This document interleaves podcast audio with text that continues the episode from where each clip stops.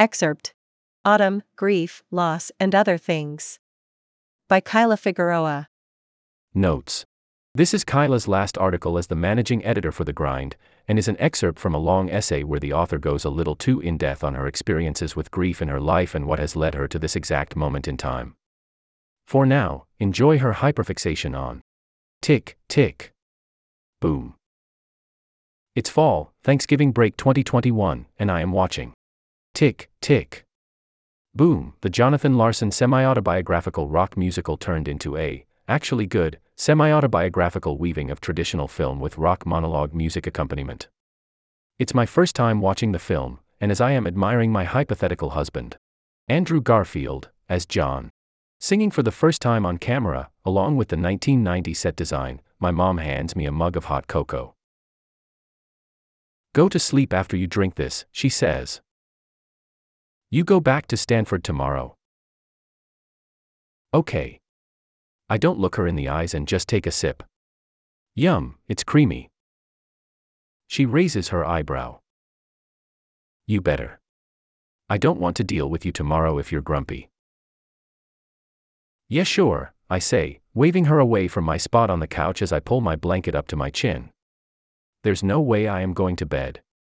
I am halfway through the movie, and I haven't even gotten to the musical number. Therapy. Many minutes pass, and I turn off the living room lights.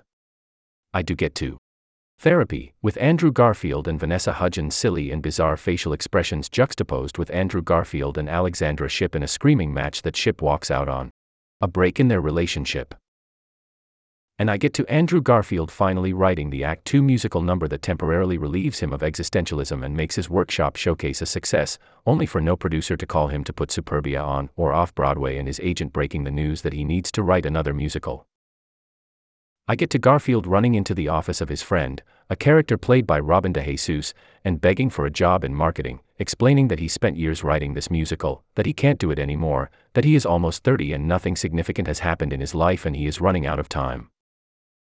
I get to DeJesus's character revealing that he has HIV, soon AIDS, and he has a year to live as the pandemic sweeps New York, him, and his friends. I see Garfield fall apart, run through Central Park, question his entire world and the fairness of it all, until the boom goes off and some birds in the park fly and he realizes he needs to be there, present, for his friends and for all that he needs to write. There are still so many questions he still has for the world that he is living in. Andrew Garfield is still alive and thriving. He also made an appearance in the latest Spider Man movie. Jonathan Larson died in 1996, before he turned 36, before he asked all his questions and before they were answered. He and Susan never got back together. Not much of this has happened to me. Like it all. I don't live in New York, let alone on a plane. I am not almost 30. I can't compose music for my life, I'm not a waiter nor have been one, and I never met Stephen Sondheim. I don't really know what to do with it all. But I do have ambitions that destroy me and the world around me. I want to do something with the time that I have, and I always feel like it is running out. And with that, I feel like I am constantly losing people around me, alive or dead.